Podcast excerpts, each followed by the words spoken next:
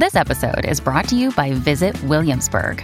In Williamsburg, Virginia, there's never too much of a good thing. Whether you're a foodie, a golfer, a history buff, a shopaholic, an outdoor enthusiast, or a thrill seeker, you'll find what you came for here and more.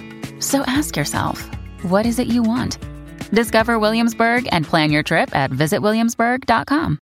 Another day is here, and you're ready for it. What to wear? Check. Breakfast, lunch, and dinner? Check. Planning for what's next and how to save for it? That's where Bank of America can help. For your financial to dos, Bank of America has experts ready to help get you closer to your goals. Get started at one of our local financial centers or 24-7 in our mobile banking app. Find a location near you at bankofamerica.com slash talk to us. What would you like the power to do? Mobile banking requires downloading the app and is only available for select devices. Message and data rates may apply. Bank of America and a member FDIC.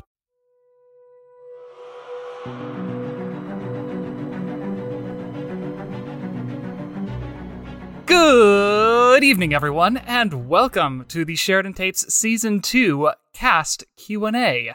I am Trevor Van Winkle, and I play Sam Bailey and DeWitt on the show. Hello, I'm Virginia. I play Kate Sheridan on the show, and I write and produce with Trevor. Jesse Steele, I play Bill Tyler. Amitola Lomas, I play Maria Sol. Ezra J. Wayne, I play Ned Leroux. We got some great questions for this one, and uh, just a whole bunch of new people on this one Q&A that we didn't have last season, so very Mhm. much looking forward to this. We're going to be doing another one of these with our uh, writers and behind the scene crew um, next week, so keep an eye out for that. But for now, we're just going to focus on questions kind of about the acting process and our experience being in the Sheridan tapes. So, Virginia, why don't you kick us off with our first question? All right, I would be happy to. So, uh, live from my dog's travel crate to your ears, uh, because I am on the road, is question one. Uh, this is for everybody. How are you brought in to, how are you brought on to join the show? This is from Aries Jimenez. Hello, Aries. Uh, they, them. So this is for everybody. Um, let's start with Jesse. So, uh, Trevor had been doing his other podcast series, Homestead on the Corner, and we had met from doing some actual physical live theater, which used to be a thing. Um, and he had mentioned that he was doing these podcasts, and I said I'd love to do something just for fun for voice acting. And uh, we've done a couple. And at that point, he mentioned he was doing the Sheridan tapes, and it was going to be a more you know serial thing. And I was like, uh, trying to be cool and be like, yeah, you know, you want some help? I I'll give you a hand. But really, I'm going, please pick me. I want to be on it so bad. And then he goes, no, no, I already thought about you and have a part. I'm like, yeah. I mean, cool, man. Yeah, whatever. Just hit me up. It's it's what it is. And that's pretty much what happened. Yeah. I mean, you were you were in there from the start, pretty much. I think I approached you, eh, both you and Virginia, like right after I asked Erin if she would be willing to come back to play Anna, because you were on that first excruciatingly long table read of you know those first three episodes. Uh, Yeah, yeah, yeah. Yeah, I think you told me Aaron was doing it, and Aaron and I had just recently started a play together, so we were pretty close, and she's great, and so I was like, "Uh, yeah, I'm in. I'm in. No, cool, do it." it's whatever. It's it's you know you don't really care. Yeah, yeah. What about you, Ami? You want to go next? Heck yeah. So for me, it was at a point in my life, at least, where everything was kind of swirling into a massive hurricane of you never see anyone or do anything and like constant exhaustion. So, you know, I hadn't seen Trevor for our weekly hangouts in a while.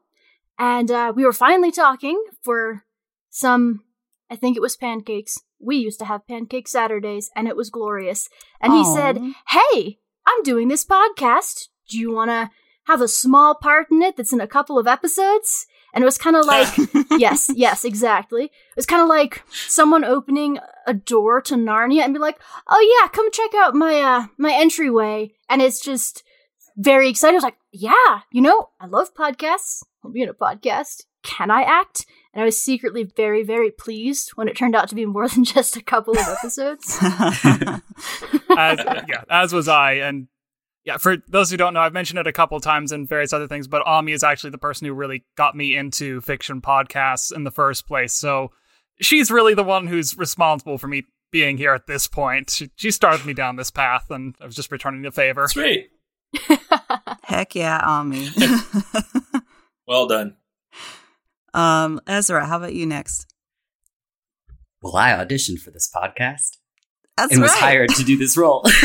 um, um, it was actually I saw it. I think on Twitter is where I saw the casting call, and um, I was actually under the impression that it was a much smaller role. I don't know why I thought that, but I thought that it was like a bit role. So when I actually got it, and like Trevor sent me an email that had like a brief on the character, I was like, whoa! like I was very excited. That's awesome. That's like a universal experience. It sounds like the people are like, "Oh, this is a small thing," and then Trevor's like, "It's four seasons. Um, Yeah. buckle in." It's because I don't want to scare people off, or because I don't realize how big the role will be. Totally. Ezra, did you uh now spoiler alert, I'll give everybody half a second. Did you know that you were DeWitt at that point, or was that later? Because I know you knew way before I, I knew. knew, um, but uh, when did you I knew immediately after casting, after I had accepted the role, and I, I assumed there was a contract involved. I don't remember, but um, there was. what, whatever had happened in that process, eh, when I had officially accepted the role, was when I knew. Sweet. It's awesome.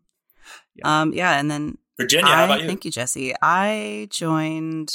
Uh, yeah, it was explained earlier. Trevor just invited me into it. Uh, I also was very pleased when it turned out to be more than just a few episodes. I wasn't sure at first how often Kate would be in the show, and at first I was just playing Kate, so pretty low involvement. And then, of course, near the end of season one, I wrote an episode, and then uh, it was like a month after that that I sent Trevor a very long email explaining why I thought it would be a really good idea for me to help him write season two and like get my elbows deep into it. So here we are.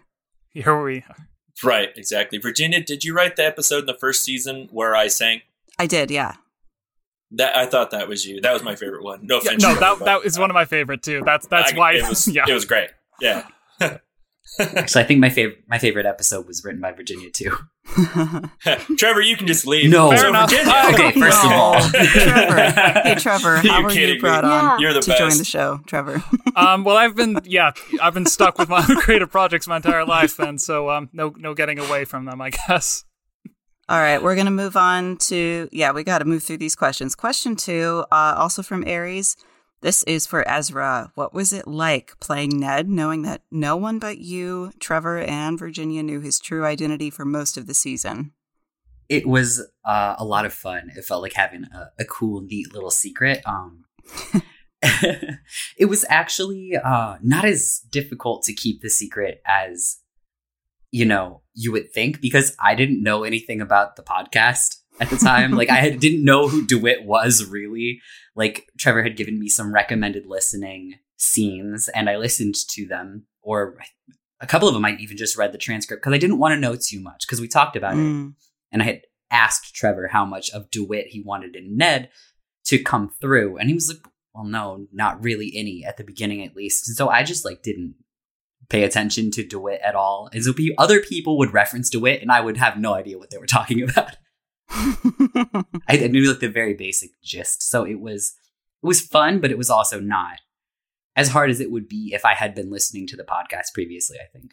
That was very intentional because I mean, in the ri- both the writing and the acting, we wanted to treat Ned as his own person, you know, throughout, and you know, just you just had to know he was not, you know, exactly what he seemed, and was in fact, you know, much older, and that that's really yeah, all you needed to. I was so glad you guys kept that a secret and didn't let us know because, like, there was a lot of really cool moments with Ned Mhm. and I. I wouldn't have played it that way if Jesse Mhm. knew that that was, you know what I mean. So I was so glad to not know. And then when we did the episode where he's revealed, you guys didn't even let me see the script until we go. Yeah. so I was like, why? What's going to happen? Oh my god! I had no I idea. hadn't seen the script So- either, so I also didn't know how the reveal was going to go. I was very excited about that. That was super cool. Well done. That was a lot of fun. Okay, question three. This is for Ami. Have you gotten to provide input on the development of Maria over the course of the series? This comes from Kat Thompson. Well, some in season one, and of course the super, super awesome discussion with Virginia in season two.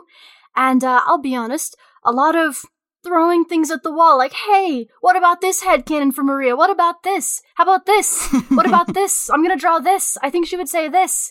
And, uh, uh, headcanons I was dreaming up.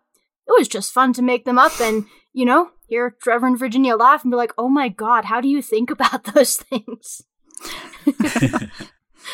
you are a font of ideas. It's it's always fun talking with you about Maria. And yeah, we um, worked together and like had a discussion about uh, episode 31 before Maria's whole uh, episode where she talks about her family because I wanted it to feel like personal to Ami and I wanted to include like things about her family in it. Um, and so she, I interviewed her and she gave me a bunch of material that I wove uh, into it. And yeah, I'm I'm really happy with how that came out and with how much input you've had into Maria's character and like some of the ideas that we can't talk about yet that you've had for her. It was a very very cool feeling to be asked about, you know, this something kind of personal like family history and then see it portrayed. It was very cool oh. and very humbling. Yeah. It made it very special. Okay. Well, let's uh let's see. Question 4, also from Aries. This is for everybody. Uh well, let's see. Trevor can probably answer this for us. Uh, what are the logistics of recording and acting in remote, separate locations across the country and across the world sometimes? what they yeah. are is difficult, but uh, specifically, uh, it's usually a case of just finding times that work for everyone. Usually, a email out to everyone saying, "Hey, this is when we're going to be doing these episodes.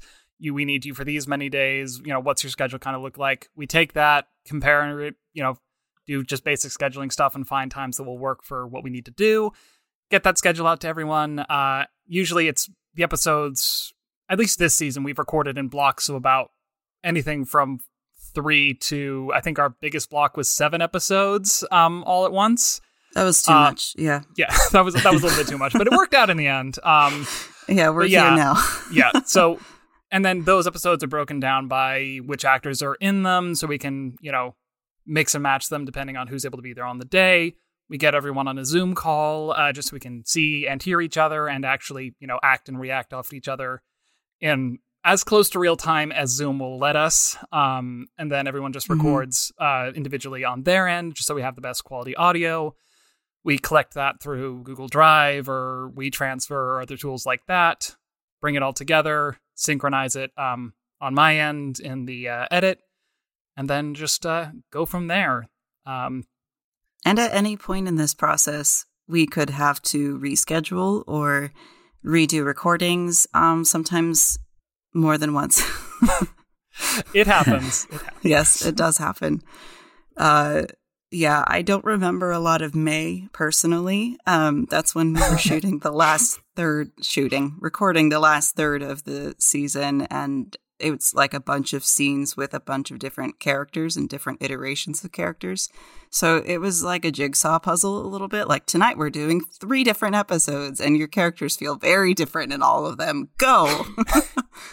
yeah, which especially in that block, I just as the director had to just every time we started scene, I had to I just took okay, everyone, this is where we're at in the series. This is where your character is at, you know, emotionally, yeah. mentally. This is what has just happened. In case you can't remember, because we're recording six episodes at once. Um, I mean, not all mm-hmm. at the mm-hmm. same time, but you know, in a row in a big long um, block. But yeah, that's yeah. kind of bless you yeah. for hanging in there.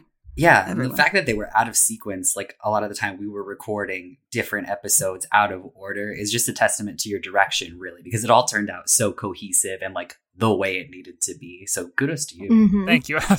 Absolutely. Yeah, yeah, no, but I, I, it's a, you know, last season we recorded everything, you know, in order, but week by week by week. So it was every single week we were asking for a bit of people's time, and we wanted to concentrate it a bit more just to make it a little bit more manageable for everyone that did make it a lot harder on the production and scheduling side, obviously, but I think it was worth it in the end. Mm-hmm. Yeah. All right. Well, next question is for Jesse. How much of yourself as a person do you put into playing Bill, and what do you enjoy most about playing him? Also from Aries. Thank you, Aries. Oh, Aries mm-hmm. is the mm-hmm. best. Um, I guess you know I, I'm not bisexual. I'm not a cop. I'm not a broken down Mormon. I'm not, you know, all these things. So these are all things that are different for me. Um, so that was the first thing that I loved about my character was it's like because I didn't know I was bi in the first season. I I thought that he was just a gay man with a partner, and so it's like, great, this is cool because I get to actually go somewhere with this and not just be like, I'm a big tough cop or hey, I'm gay or whatever. I wanted to find the truth behind it and not be stereotypical and lame because that's Yeah. not what we I'm don't about. like stereotypical And, um, characters in this show. Yeah, clearly, clearly. And so that was what it, the the thrill for me of that whole thing was how do I because it's so easy just to, to come on like a bit part and just say, okay, I'm a cop. Okay, I'm a cop and I'm here to be a tough guy cop, blah, blah, blah. And it's like that wasn't the case. And so I just really paid attention to Bill and what he was saying, what he was doing, and, and you know, it's from Trevor and from conversations I was having with everybody in the scripts. How are they talking to me? Because then that tells me who I am. So it's easy for me to read a thing and say, "Oh, he's tough," but but if somebody talks to me like, "Oh, hi, Bill," well, clearly I'm not that tough, you know. And so that, that's you know, and that's just an example, one little thing. So what I realized was it's got to be broken down to what is Bill at his core. You know, why does the breaking up Mormon family thing and the parents, you know, hating him, so other than the obvious reasons behind that, why does that hurt so bad? Why um, does the the chief betraying everybody hurt him personally so bad? Why is he lying all season uh, to protect this guy when clearly he knows he's a jerk? You know, and it realizes is for Bill, his root is he will give anything he has for the people that he loves and cares about, Mhm. and that is me to a T. Mhm. Like I. I can't even go to a boss and ask for a raise because I know that puts them out a little bit, you know? And so it's really hard for me to do that. And that's what made me realize with Bill, that's where we're the same person Yep. is I just the people I care and love about, I will do anything for them. And that's who Bill is at his core. So everything that he's gone down this road this season where it- it made him a little bit even less likable because the first season he was very much like the well hi Andy kind of Barney Fife you know I'm the buddy coming in and saying hi and okay well we'll karaoke next time and then I leave. And until the end of the season he kind of build up a little bit. So there wasn't much to work with then. But then this season it's you know there's so much character arc that it, it made me realize that's that's who he is and that's what it's all about. And by doing this lying and stuff it's because he's protecting the people he loves not realizing that he's hurting them more. And i can relate to that in my real life. I've, I've done that multiple times. I'm positive. Mm. so that's kind of where it you know for the things that we aren't the same that comes down to we're exactly the same in that so hopefully that That's a answers it. great answer. Thank you, Jesse. Um, okay, next question is for me. Uh, what are your thoughts on Kate's character development over the course of the last season from Kat Thompson? Um, oh gosh, I had a lot of fun, a lot of fun doing this season two stuff. Um, Kate's like turning point that happened to her in Iowa, which is told in episode 44, like fueling this leap of faith for her and this desire to make up for her mistakes with Anna, um, being on her own journey of discovery. Like she's trying to find herself as much as she's trying to find Anna, and she still has all of the blind spots uh, that she's always had that are kind of preventing her from being that full badass that she is. So she's got like these two opposing desires pulling on her for like her dedication to her family and her work and her hometown and also this part of my family that is missing, which is Anna. I never really connected to her well. I didn't ever defend her like I should have when we were little. And now there's this like chance to leave the nest to go find her. It's it's just so fun. Um yeah, on a number of levels I've been stretched a lot this season uh developing this story and uh, I think this is only the beginning for Kate's character development. Like she has a, a long way to go, I feel like. And uh yeah, so sorry, I am in a dog crate that's getting hotter and hotter, so I think that's Oh, no. no, I'm fine though. is that some sort of It is, euphemism it is literal. Uh, Are you okay? so okay, that's probably my answer. I'm great. No, I'm fantastic. do you need us to let no, you I out can air myself out if I need to. So, wow, this is a really authentic Q and A. Uh, okay, yeah. So that's my thoughts. I had a lot of fun doing it. There's a lot going on, and yeah, I think she has she has a lot of ways to still be uh less like I don't know. She's got some problems to work through that are making her not the most uh like uh, she's like really prone to denial i think as a, a lot of these characters are bill uh, bill and kate have that in common so Two peas in a pod there. yep yep Mhm. and that's why they get along so well i mean not just that there's other reasons but it's that's one thing they have in common for sure Contained herein are the heresies of Radolf Burntwine, erstwhile monk turned traveling medical investigator. Join me as I uncover the blasphemous truth of a plague ridden world that ours is not a loving God, and we are not its favored children. The heresies of Radolf Burntwine, coming January 2nd, wherever podcasts are available. Um, okay. Well, question seven. This is hilarious. Everything always feels so smooth. Do be- do people ever get through the long monologues in one take from Cannonstein? Let's count how many gray hairs Trevor has before we answer this question. they are they are coming in pretty quick. yeah. You know who gets through the take on the first go is Mm. Mike, always. Oh, Mike can true. always just like deliver an entire speech. I not He just though. gets through it. Never in my life. Yeah. comes that's what comes from reading audiobooks for a living. He's a machine. yeah. and medical textbooks. Yeah. yeah, but no, not even I get through my long monologues that I've written. Um, that's my writing style tends to be a bit long-winded and tends to twist around itself quite a bit. So, um, hmm yeah, and just the fact, just the fact of people need to take breaths in the middle of it, or you know, things, just basic human things like that. It just, yeah, the long monologues are never one-take wonders. Aaron's got to have the hardest time. She's got 10 pages sometimes. Mm-hmm. Yeah, for sure. And yeah, and then on episode 44, when it was just a long monologue of Virginia, how many planes do you think went overhead during recording that? Oh my God. Every plane in LA. I don't even know. Um, yeah. That was in like four sections as well. Um, Mm.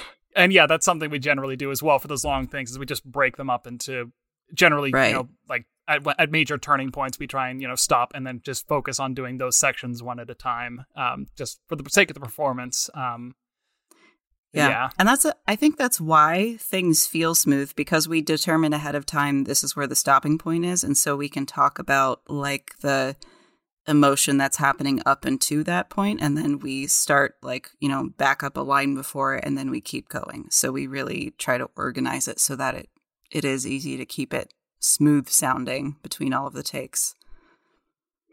For me, I've learned to uh, keep, like, set a realistic pace because I know I'm going to stumble. Hmm. So if I set a pace slower than I normally talk and do thoughtful pauses on some of the words, like Trevor has coached me to do, then when I do stumble, nobody can tell. That's not really my normal pattern of speech, but it's very useful, and I fall into it now sometimes. nice. Like uh, airplane voice versus Sheridan Tape's voice. It's pretty useful, actually. Sounds very intentional, I think. Nice. Yeah.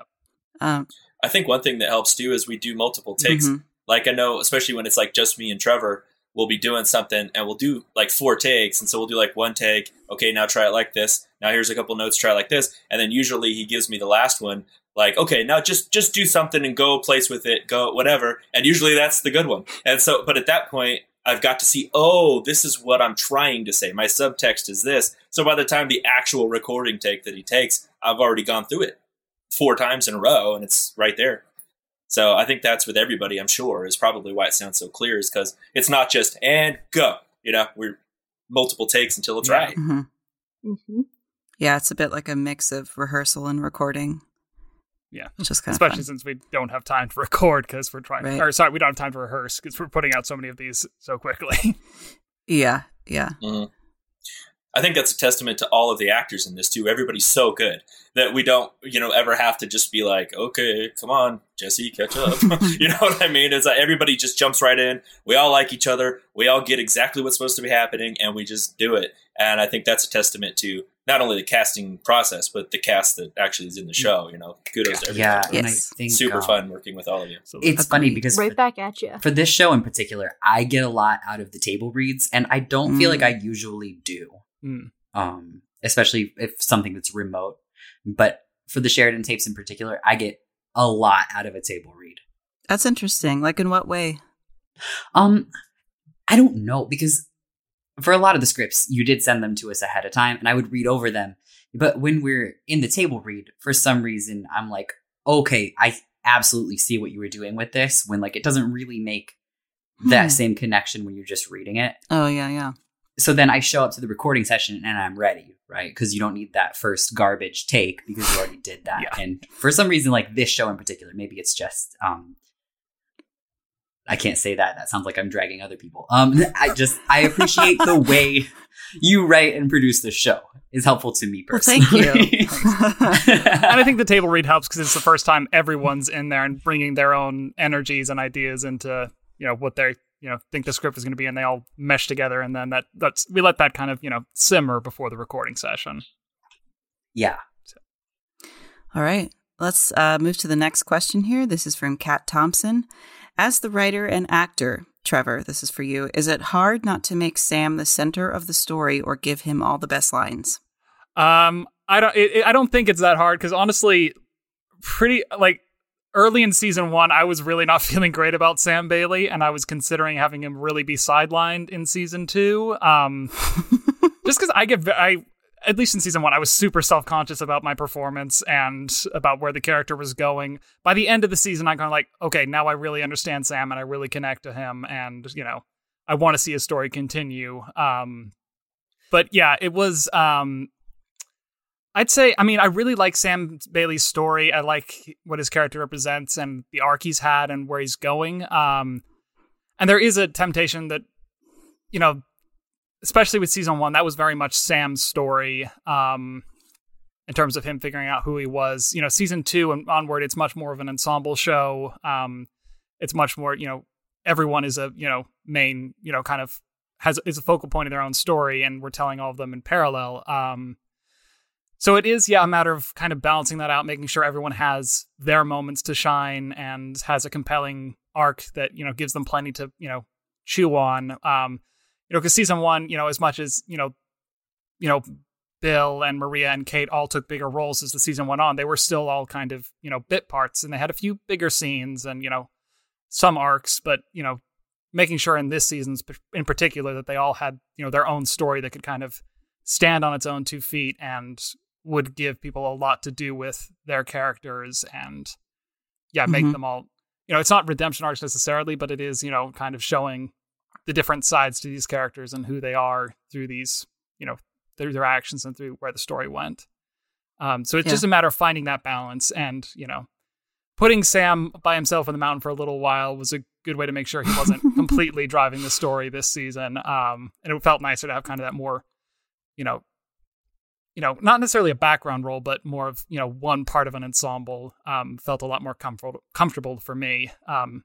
as an actor, and made me feel less Mm. like I just cast myself as the lead in this show. Um, you know, nothing wrong with that, especially for low budget productions, but you know, still, it was it was good to have you know a whole bunch of other characters to work with and bounce off of this season, both as an actor and then in terms of as a storyteller. You know, with these different arcs going through.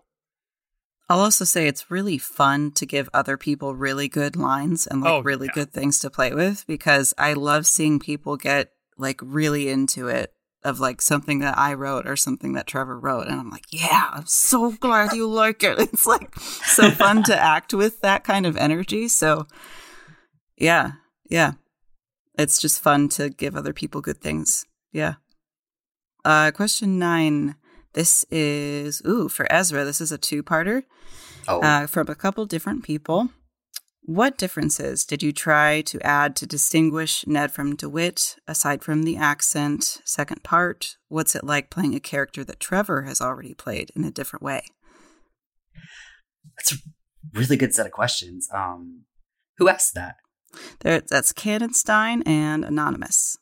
Nice. Thank you. Um so the first one was what did I do to distinguish Ned from DeWitt? Yes. Um, well, like I mentioned earlier, uh, I didn't read too far into DeWitt um, as far as his mannerisms and you know how he presents himself because it was largely irrelevant to me for most of the season. So I was like, you know, it's it's kind of like Jesse said, it's better that I didn't know Hmm. because I feel like it definitely helped make Ned into his own person, which is what Trevor and Virginia wanted from me. Um, so I kind of just had fun with it.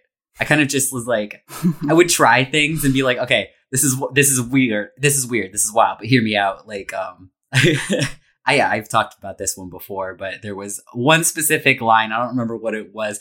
I was like, Virginia, this is coming off gay. This is coming off really gay. Is that fine? And she was like, Yes, do it, do it. I was like, Cool. so I'm like this overly amorous figure in Bill's life now who is like, you know, antagonizing his boyfriend and like stirring up trouble and flirting with anything that, that was such a funny shoot. That was great. Whatever you call this shoot recording Yeah. session. Yeah. That was one of my favorite things we did all season. That was oh so my funny. god. I I just had a ball, you know, and I figured from what I knew of DeWitt, from what I understood, you know, when you're a being that has been around for centuries, maybe thousands of years, however long, as long as people have been around almost, eh, you're like, you're gonna be fucking. Oh, excuse me. Can I can I say that? Yes, yes, you can swear. That's right. You're gonna be fucking bored. You Like you're now. going to be so tired of it. You're gonna be going ape. Like you're going to be getting weird at that point. Like he's run through Mhm. so many personas and so many lives, and I was under the impression I didn't know because um, Trevor and Virginia didn't know. I think what was going to happen to Ned ultimately, but I was under the impression he would probably die at the end of the season. Or like quote unquote die or go in a freezer or whatever. I was like, he's having a good time. Like, I don't care. I'm just gonna be weird. And it ended up paying off, I guess. Yeah, Yep. it definitely did. Because we didn't. We couldn't- uh, yeah. We couldn't just outright kill Ned. so You probably can't. yeah, who knows, really? I, I'm just gonna come out and say that that was on the cards, uh, and in the initial discussions of where the the season was going to end up, that Ned wouldn't make it out of season two, but we decided to change that just because we love working with you so much. You had so much fun. There's just so much so much more room for where Ned can go, thanks to those layers you put in, just by you know yeah. being willing to go for what was out there and what was strange. So yeah, Yeah, like pretty soon after recording that first episode that Ned's in, we were like, but um I don't know if we, if we wanna kill Oh. that's so that's so sweet. I love that. Thank you. Um, I think actually, I more used Dewitt, and particularly there's a speech that he gives. I believe it's at the end of the first season, like his last appearance, gives a speech. Um, but again, I'm not sure because Trevor just sent me these scenes and I listened to them. But um, he's like talking about how fucking old he is and the things he's seen.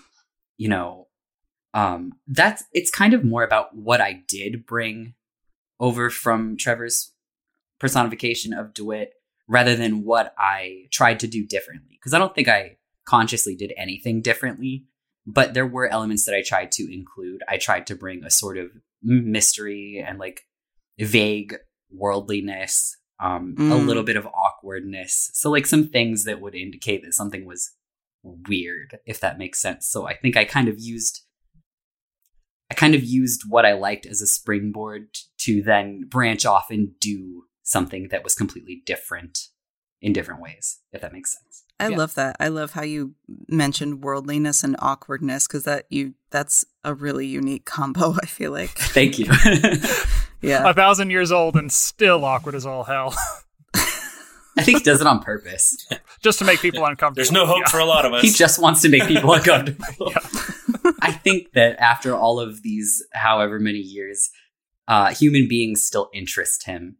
So he likes to play with them. Yes. hmm Absolutely, because it's a different perspective. Yes. You would, your character would have on humanity. The rest of us are a part of it. You're not. So you're pretending to be, because that's what you are, is a perfect mimic. But you're like, okay, this is really interesting. I want to see this go. That's super interesting. That's really cool. And I'm glad that your character will be Mhm. Thank you. We can see what else happens. Absolutely. All right. So this is a fun one. This is from Aries for everybody. What's your favorite recording memory? And I want to go first. Uh, episodes 37 and 40 with Ezra and Jesse, because those were so fun. Like the Trapped in the Mine Was that action uh, episode. the mine and the karaoke? and the episode? karaoke episode. Yes. Totally. Those are, that's mine too. Totally. Easily. Pure chaos. pure, pure Yeah, yeah. chaos. Pure chaos. So pure fun. chaos. I mean, just recording the karaoke, we couldn't figure out how to do it on Zoom, so we had uh, Virginia sing it first, and then I got her recording and then sang to the recording so that we could link it together. Because otherwise, Zoom, Yeah.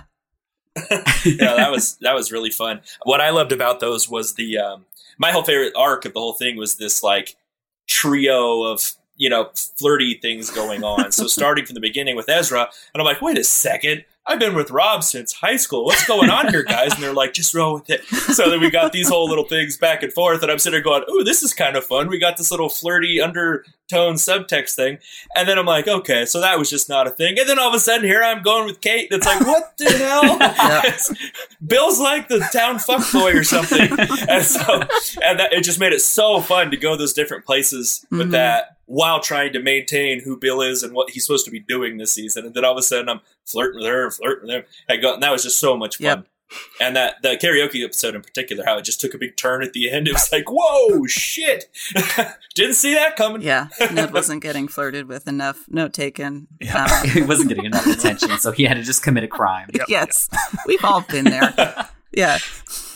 I um aside from that episode, I really enjoyed the episodes with Hyde and Amanita Oh, yeah. because Alejandra and Tal Mm. are just so excellent and I just thought Oh, that yeah. is actually the episode that is my favorite episode of the season that I said. I think Virginia wrote yeah. the mushroom thing. Yeah. That's one of my Yes. Favorites. the mushroom one. Yeah, It's that very was good. to me and That I was really fun. really it was loved creepy as shit. Tal uh, as an actor because it was we've worked together in production and they've directed me and I've worked on shows that they produced, but that was the first time we have acted together and that was awesome. I'm Oh, still so so pissed off I couldn't make it to that recording session. I really wish I was Oh, able that's right. Yeah, Trevor wasn't feeling well. Oh yeah. Yeah. Oh, it was just so creepy. It was so much fun. Alejandra was just wonderful. And I didn't realize we had met before. So then on Instagram, we connected and I'd sent her a picture that I found of, it was just a random picture of a girl turning into mushrooms. And I was like, oh, look, it's you. And so then we started talking and we're like, wait a minute, we've actually met before. And it's like, what? okay. Alejandra's so that was really cool. Yeah, one of the things uh, she did up in Mammoth. Yeah, yeah, yeah. And I didn't realize Nice, that that was nice. the same person. And so then we started talking about it, and it's like that's rad. She's cool, but that was just so awkward being in that moment of like letting her be this weird possessed thing. That was so cool. And then trying to be the rock of this, you know, I'm locked in, I'm a cop, I'm this going, uh, okay. Yeah, slowly losing control of the situation, but trying Uh-huh. to show it. Such a good episode. What about you, Ami? I think my favorite was uh and this is my favorite because it was my most genuine reaction to something. Like, you know, like it's been mentioned, we typically get the scripts beforehand. I read them wherever I am, whatever I'm doing, whoever I'm with, you know, nobody can tell the difference anyways. I'm always reading something. So, the episode where the band's back together, I don't have the episode name memorized. I feel vaguely like I'm the only one who does. no, you it's know all good. where they're all planning. It's just about the season finale of season two, and Sam's being his, like, you know, kind of not sulky, but brooding, brooding self, and trying to sneak outside. And, you know, he's like, I'm just gonna Oh, go out this way. And I'm picturing him like, Yep. yeah, like in a fedora trying to sneak out, be very tough. And here's Kate, she's like, Sam Bailey, you come in right now. And, like, I knew that moment was coming. I had read that moment. I liked that moment. But as soon as you said it, Virginia, my reaction just burst from me. And it was exactly what Maria's reaction was supposed to be. And it was the most genuine I have been on this podcast because it delighted me to the depth of my soul. I love when that happens. That was um Absolutely. that That was wonderful. Like, I feel like inner Maria would be holding a thing of popcorn, just like eating it down as she watches this drama of Sam trying to be, you know, brooding and thinking about things. And Kate's like, Oh, I see you. Come on. You haven't eaten. I've been watching you. And just the clashing. yeah, I love it. I would watch things like that in real life, and sometimes I do, um, just for fun. Just for fun. It's the drama. I love it. It was a the only good kind of drama. it was a very Ami moment, I feel like, to just have you in the background Oh, being for like You know, my little sister told me last week that I am a pot stirrer, but not the kind that wants to be in the pot, just like watch it from a distance and see it explode. And I feel like that's a very Maria trait, you know? Yeah. Excellent. Yeah. I think I think all of the favorite episodes that we have are a testament to how good of a job you guys did writing these characters because they're. I mean, like I had such places to go this season. That was so amazing. As an actor, you can't thank people enough. Yeah. Right. It, it, it's just wow. I'm not just this is me and I'm supposed to be this. You know, I get the chance to go these different places. Like the one I loved is was trying to make um make food for was it Sam? Is that the one I, I was making chicken? Mm. and and it's terrible. And i don't know what i'm doing. It's right towards the end of the season. And I, the subtext clearly is i'm about to lose my shit but i'm trying to be like nope we're gonna make food and this is what's gonna happen. Uh, you know and it was just such a cool way like aries actually wrote me uh, after hearing that episode and was like I didn't realize you had that much range. That was incredible. And I'm like, huh? You know, but it's because it was written so well. It gave me so many places to go. And with every character in the whole series, that to me, like, just I'm totally a fan. Like, it has nothing to do with being in it. I'm just like, oh man, that character's so good. Oh, that character's so good. You know, that's, that's what I tell people when I'm listening to it is like, oh, you need to hear Ezra in this one. This is rad you know, or whatever. And it's uh, it's just a testament to how good of a job not only everybody's done, but you as writers, you made real characters, and that's Thank hard you. to do. So Thank you well so done. much. I'm a big fan of the show too. um, all right. Uh, this is a good segue. Is there a scene from season two that felt meaningful you meaningful to you to perform? And did you have a favorite character moment? So this is same kind of stuff we're talking about right now. Um, who wants to go first? Um, I have one off the top of my head. Uh, Perfect. I have, it's one I've talked about before, but um, it's one of the very last scenes I have in the season. Um, and it's when Ned and Sam are standing in the desert, and Sam calls him DeWitt, and he says, "You know, call me DeWitt again. I'll tear the skin from your bones Mhm. right here."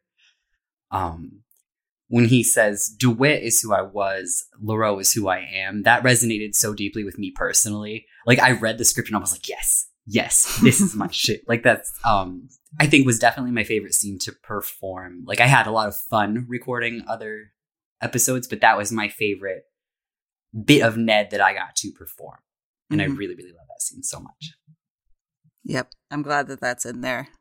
I I think that's that's just really cool. That I I love getting to add things like that that I know are going to connect with our actors because I want this to feel personal. I think we both do. We want this to feel personal for people. Make, make it worth it for us, right? I think my favorite because there was a lot of really cool stuff that I got to do this season, so I'm super happy about everything, really. But I'd have to say my favorite thing was the little love triangle going on because it gave me it got to show who Bill is, and in the end.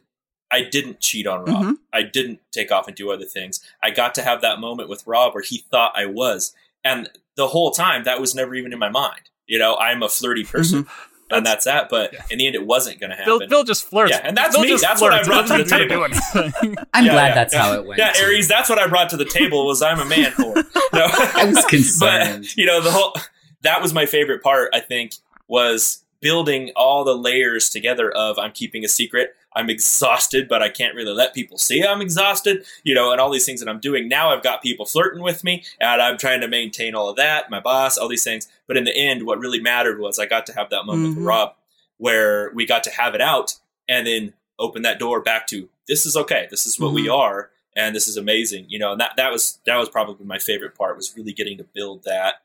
Um, that was fun, and singing karaoke. 'cause who the hell sings Irish ditties at karaoke unless you're not paying for the rights to songs? Yeah. yeah, Ooh, sure. do they have any uh license free music we could sing at the karaoke bar? Yeah.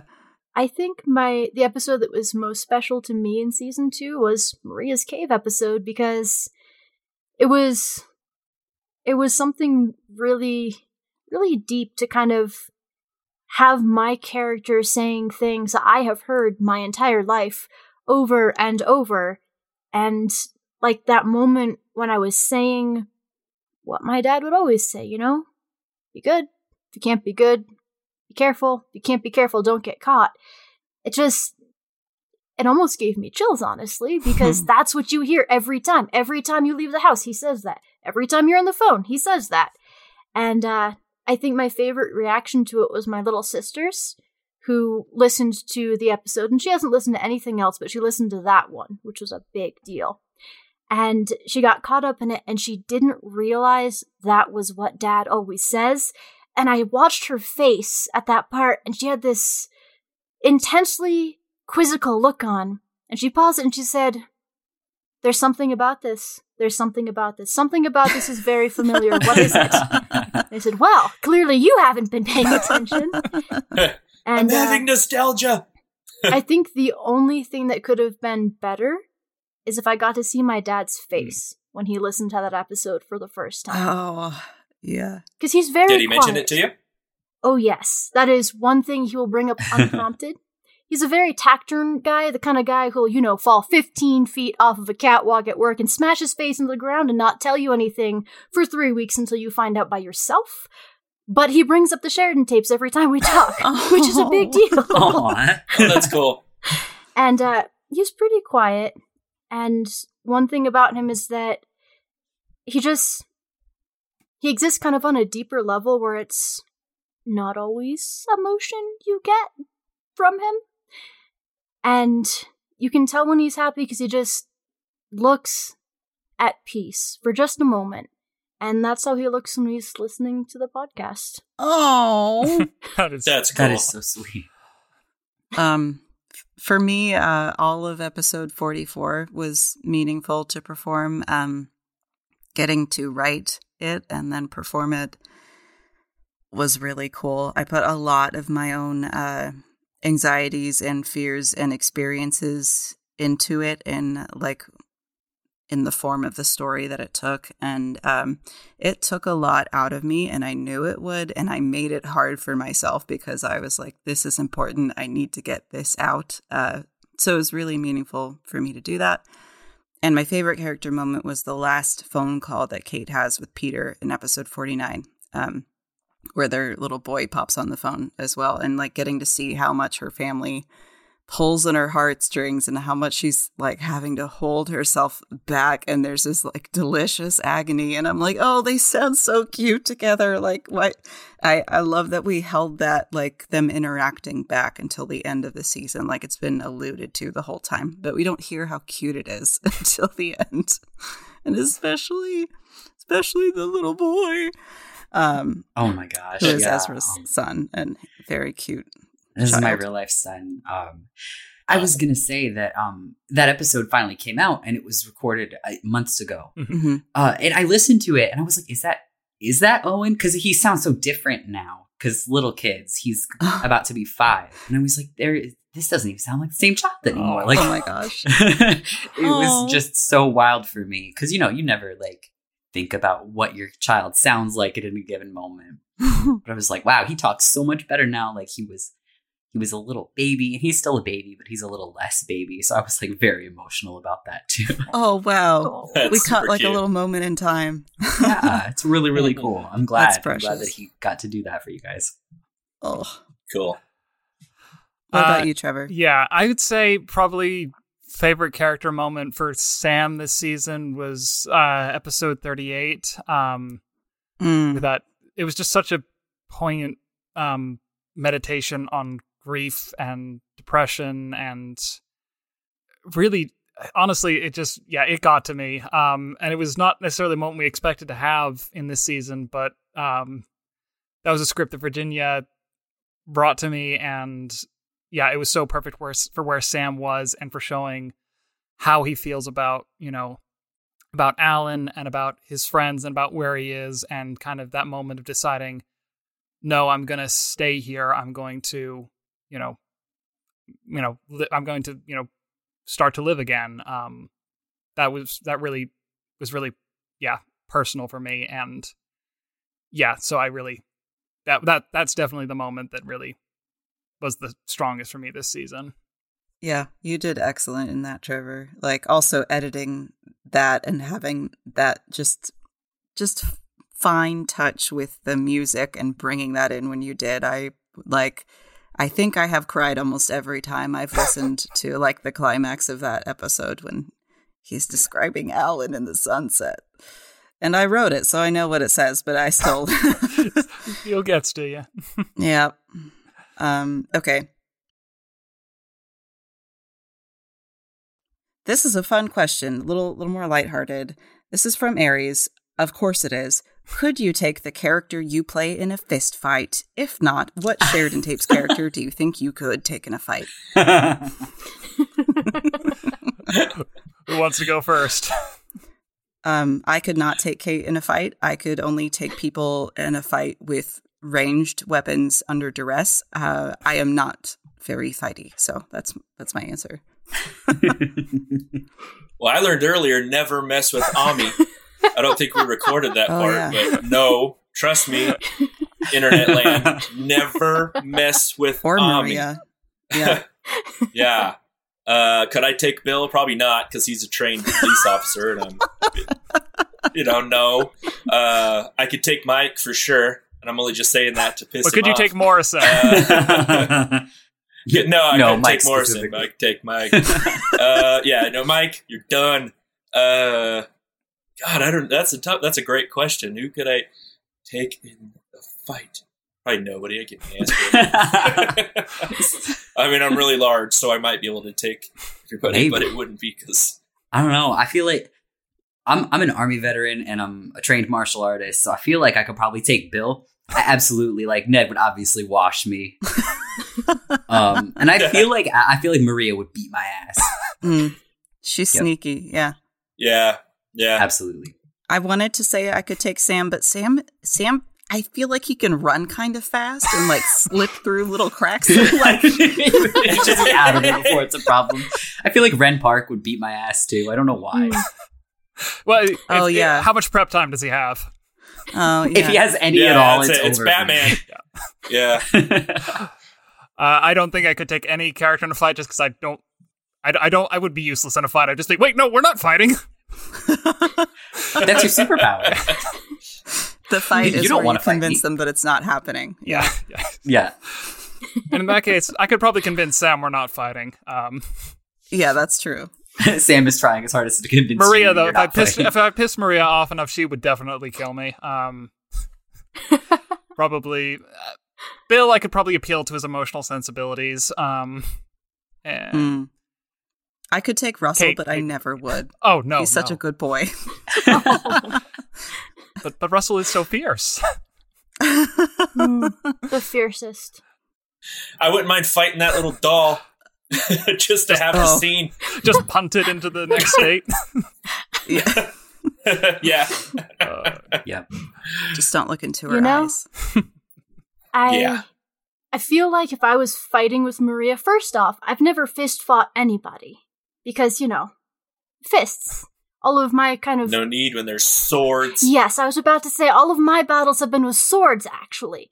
So I don't know about fists like theoretically I've I've read a lot of things about how you're supposed to punch someone a certain way, but I can't remember which way that is. Um so fist fighting probably wouldn't go great. Not this way. Good That way. Okay. that's very helpful for everyone listening to the podcast, Jesse. Oh, So, like, what if you had a sword and then she had a hammer? Ooh. Mm. Well, see, it depends on which sword because I do have a sword collection, and some of. Okay, yes, yes, I do. Some of the swords are the kind that, if you're hypothetically speaking wearing a gauntlet, you can twist around sideways and like backwards at the person. Um, but other swords are very much not flexible, and um, I actually have this one really, really cool katana that I um, funny story, found in the woods and it's dated back to having been made at the end of the Middle Ages. And that one could probably survive the hammer really well. Like, I don't think the hammer would get that one. Ami, But, like- are you the chosen Yes. one? Jesse's face right yeah, now. that's some magic shit. Jesse just looks absolutely flabbergasted.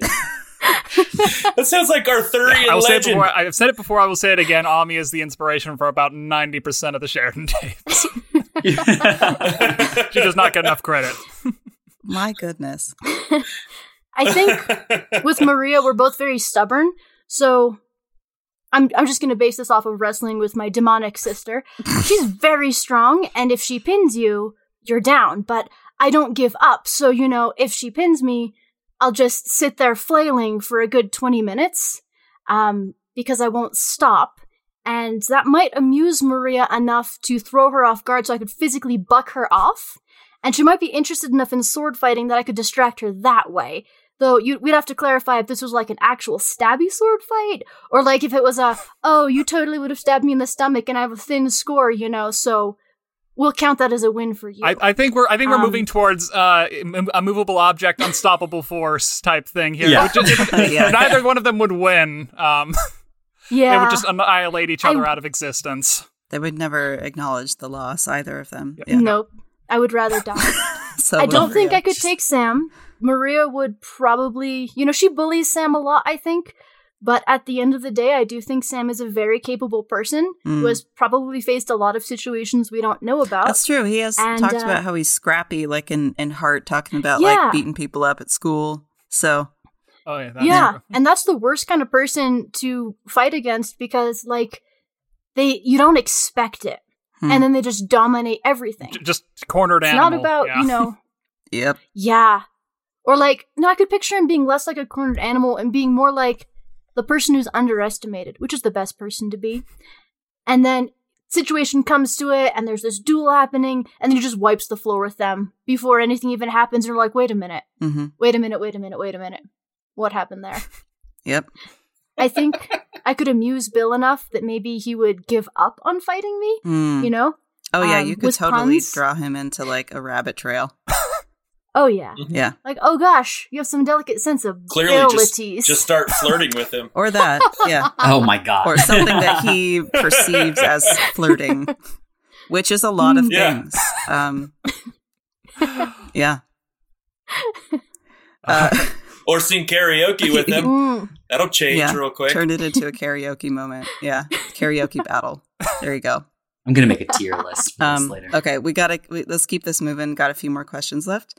So, how difficult was some haunted hour from Cannonstein? This is for me. Um, it was difficult. Uh, like I said, that was all my fault.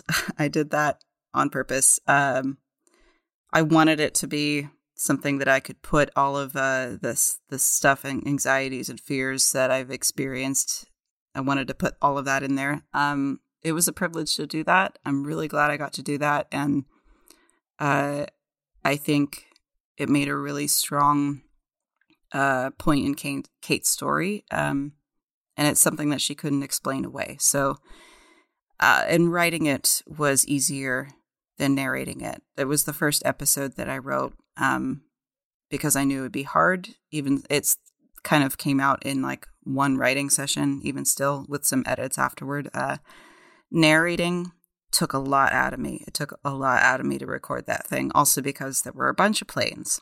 So that's that's my answer for that. Um uh all right. Ooh, okay. Ezra. Uh this is from Aries. How do you go about playing a 10,000 or maybe he's 1,000 year old morally dubious tar monster? How much do Oh, you think about that when you play Ned? That's the whole question. How much do I think about? How do you go Okay. about playing that super old, morally dubious tar monster? Well, I think there's a lot of things, like I said before, that are in the back of my mind while I'm playing Ned that I'm not really consciously putting into the character. Mhm. Um, I think more than anything else, I just play him like a person. Um, you know, a person who has insecurities, a person who has worries, a person who gets jealous, because I think something that is almost his undoing at a couple of points is how human he's really become in the process of imitating humans Mm. because I think he genuinely does get a little bit jealous of Kate having Bill's attention. I Mhm. think that he genuinely does, you know, feel bad about betraying Bill. I think he has all of these feelings going on, and I try to just play him as much like a real person as I can while still keeping in mind that he's not quite. And I think that the fact that he's not quite kind of eats at him too. I think there's a lot of incompleteness, is what I would say goes Ooh. into my mind the most. And I think he's looking for something, and I don't know what it is, and neither does he. So that's just kind of like what I let guide me. We're looking for it together. I like that. That's an excellent, yeah, perspective Good. on that character for sure. Yeah, I have no idea if if that's what anybody who wrote him was going for, but that's that's Absolutely. what I think. yeah, that's that's what we that's what we want to be there and like we feel that when you read for him, so that's why it it worked so well. yes. Um Excellent. Okay. What's uh this is for Trevor. What's something unexpected about season 2 that you've enjoyed because most of this is in your head. So, what's what's an unexpected thing that you've enjoyed? I mean, there was a lot unexpected about season two. Um, as Virginia will attest, I did not really know where we were going for season two when we got started with the writing process. Um, I knew I wanted to do more of an anthology, or sorry, uh, an ensemble type uh, story this season with you know all the different you know characters um, on their own kind of journeys that slowly come together. I had no idea what that journey was going to be really for most of them. Um, I knew kind of vaguely where I wanted the characters to end up. Um, I knew I knew what the you know the end of the season would be with the revelation with uh, Ren and Isfa and you know the end of the world. Um, and that would spin us off into season three. But yeah, um, a lot in terms of the characters' journeys, particularly Sam's and uh, Ned's and Bill's, really surprised me as we you know brought it together because again, we didn't really know who Ned was going to be until Ezra came on and surprised us with a lot of really interesting ideas and takes on the character that we, you know, incorporated into the other scripts. Um, but yeah, to pin down one thing that surprised me the most, um, I think, well, the most delightful surprise was um, just how creepy some of your episodes ended up being, Virginia. Um, I loved getting uh, the Dollhouse episode and the Mushroom Cult episode because, like, this is messed up. I love it. Um, As she sits in a dog cage Yeah. right now. Sweating my ass off in my dog's crate. Yeah. But, yeah, but and then another thing in particular that surprised me was uh, kind of with Sam's journey, just how much emphasis was placed um, both in his story and his journey as a character, and in the world building on kind of um, emotion and empathy, kind of as a source of power, um, particularly for a character who's kind of antisocial and seems very kind of you know wants to be left alone but the fact that his powers are based on emotional connections to other people you know digs into that side of him that no he has a really big heart. It's just it it gets broken a lot and you know he tries to keep it hidden away a lot of the time. So yeah that was those are probably things that surprised me and delighted me the most about this season. Um that and just everyone's again now now it's my turn to you know kiss up to everyone but just how amazing everyone's performance was this season for their characters um was an absolute delight seeing you all you know grow as actors and in your performances of these characters. Um was an absolute delight Oh, it's been so fun. Okay, this is our last question. Uh, do you, this all of you, do acting outside of the Sheridan tapes? If so, what type of acting or projects do you do? If not, do you do any other creative works outside of voice acting? This is from Aries. Thank you, Aries. Who wants to go first? Ezra does. Yeah, Ezra I does. do. Standoff moment. I uh, I am uh, something of a voice actor outside of the Sheridan tapes. Um, not in such a, a big capacity as I am for this show, though. Um, my biggest creative pursuit outside of this is actually for like a Fallout 4 mod project. Um, it's like Oh, a cool. free DLC that's being made by fans, and I'm very proud of it. And it's called Fallout Miami, and I'm the voiceover director and one of the lead writers. That's so, So, cool. that's what most of my free That's time goes. Oh, that's awesome. Thank you. That's cool. Yeah, uh, I own a production company and have done crap loads of stage and commercials and a couple of films in LA. Um, and then all the other stuff with Trevor and Virginia. You know, like uh, the the pirate one was my favorite. Virginia. Oh, yeah. Siren's day. Gold from Homestead on the Corner. Yeah. yeah, we just have such great chemistry going back and forth when we're bickering. yeah. I, I think that led into Kate and Bill in this one, where it's just sort of drop the accents and keep going. you know, it, just, it was so much fun. But that was for for voice and stuff. But yeah, I've done a, a lot of musical theater and um, a lot of just stage comedy usually, and um, yeah, and then I just work on commercials and shorts and things like that. I'm always looking to do more too. You got something? I know, right? Like, please, someone put me in a musical. Um, I, I want to be in a Fallout 4 mod, is what I want to Jesse, be. you're hired. Anybody know who's I can find that? something for you if you really want to. I will, because I play the shit out of We Fallout cannot 4. pay you. No one's getting paid. Don't care. Sweet. I got you. I got you. nice. Excellent. Yeah. Beautiful. One time I saw Jesse, like I heard his voice on television, like real people TV. and I was hit by Oh, this yeah. immediate, like, oh my god, I know that person. It was very cool. and I called my roommate over, was like, hey, hey, this person, that's Jesse, I know him. And he was like, mm. Yeah, sure. Okay. Whatever you say, Ami. It was very exciting, okay? Very exciting. And I've been to loads of plays from people who are in the Sheridan tapes, and honestly, this is, you know, kind of like, wow, I get to talk to them like human beings. It's very cool. They're such great actors. It's awesome. Well, right back at you. Mhm. Small stage and film projects before this. Um, I have been acting for a while since I was in high school. Uh, I have a book of short stories that's out. Um, at least three other writing projects that I am trying to currently find time for. Uh, I am reading a lot and preparing to write for uh, season three of the Sheridan tapes, doing some research and like getting my mind blown approximately once every minute while I'm reading this particular book. That's uh, about fungus. That's all I'll say. Um, and I've always loved musing and musing. Well, sorry, I'm losing it in this hot dog crate. I've always loved music and crafting, uh, all kinds of creative stuff. So that's me. Um, I haven't acted in a play in a while now. It's been quite some time. But uh, you know, I've acted in plays before, some Shakespeare, and I did epic poetry competitions for a while because there's nothing more fun than, you know, dressing up as a Roman and shattering what people think you can do. And uh I'm working on several books, actually. I say several because I get so many ideas and you just have to write part of one and part of another. And one of these days, that's going to be a thing. I haven't done much voice acting outside of Trevor and his podcasts.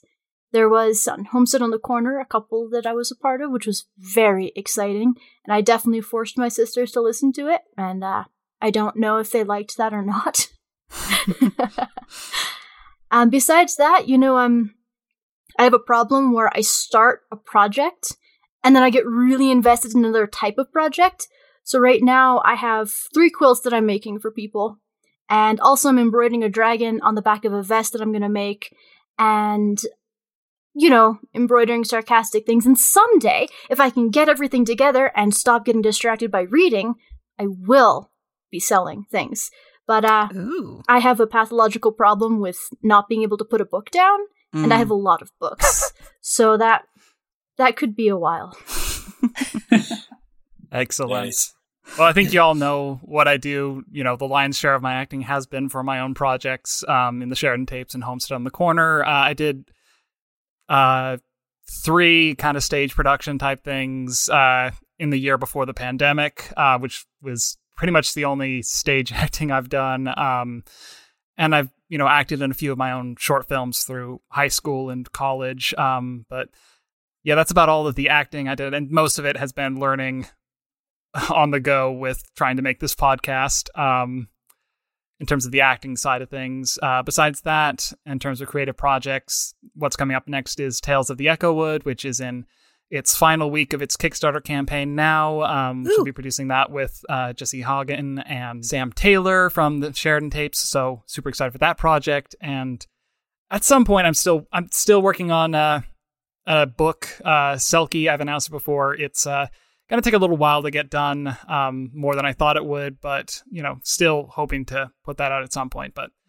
It's very good. It's very good. and yes, Ami is one of the two other human beings who's read it. So Nice. so yeah, so that's that's what I do.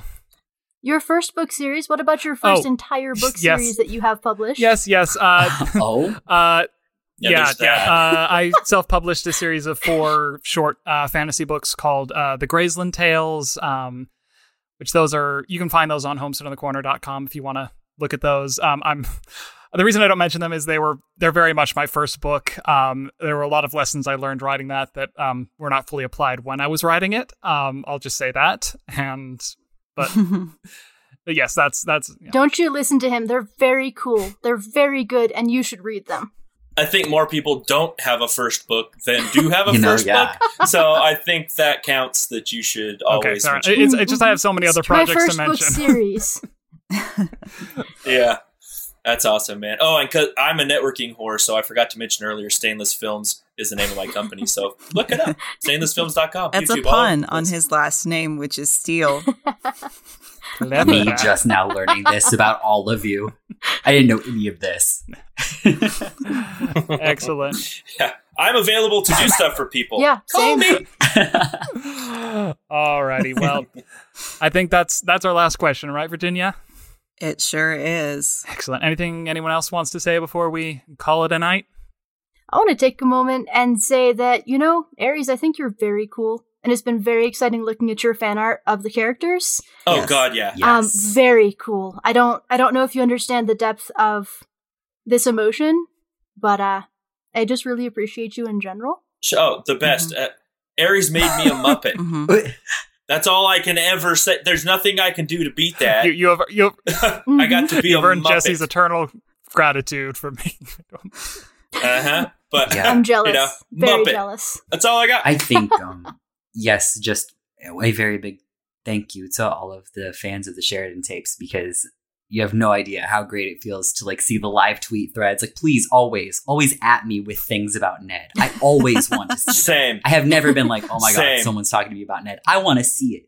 So thank you so much if you're sending those to me. It's great. Oh God, I can't believe all the fans. We have such good fans, and how many Mhm. downloads we have. I mean, it's incredible how well this show is doing, and uh, yeah, that's all Yeah. because of the fans, and that's you know, It rules. we love all of you. we don't me. advertise this thing. We we you know we don't have a budget for marketing. It's all you wonderful people sharing it out and being so wonderfully enthusiastic and creative and excited about the story we're all telling, and it means the world to all of us. So thank you so much. Yeah. Yep, it really does. You guys make me want to get Twitter, which is a big deal, you know? Oh, only follow Sheridan tapes people, and it'll be fine. Yeah. Yeah. Excellent, excellent. Um, Uh, Virginia, you want to say anything? thank you. Yeah, thank you, everyone. Having almost six hundred thousand downloads just from word of mouth is incredible, and I'm so grateful to be a part of this project. Yeah, and I hope that you have a good day wherever you are. Absolutely. All right. Mhm. Thank you so much, everyone, for listening. This one was a little long, but I hope it was fun. And we'll see you next week for the behind the scenes crew and writers questions and answers special number two. So thank you all very much. See you soon. Take care of yourselves. Bye bye.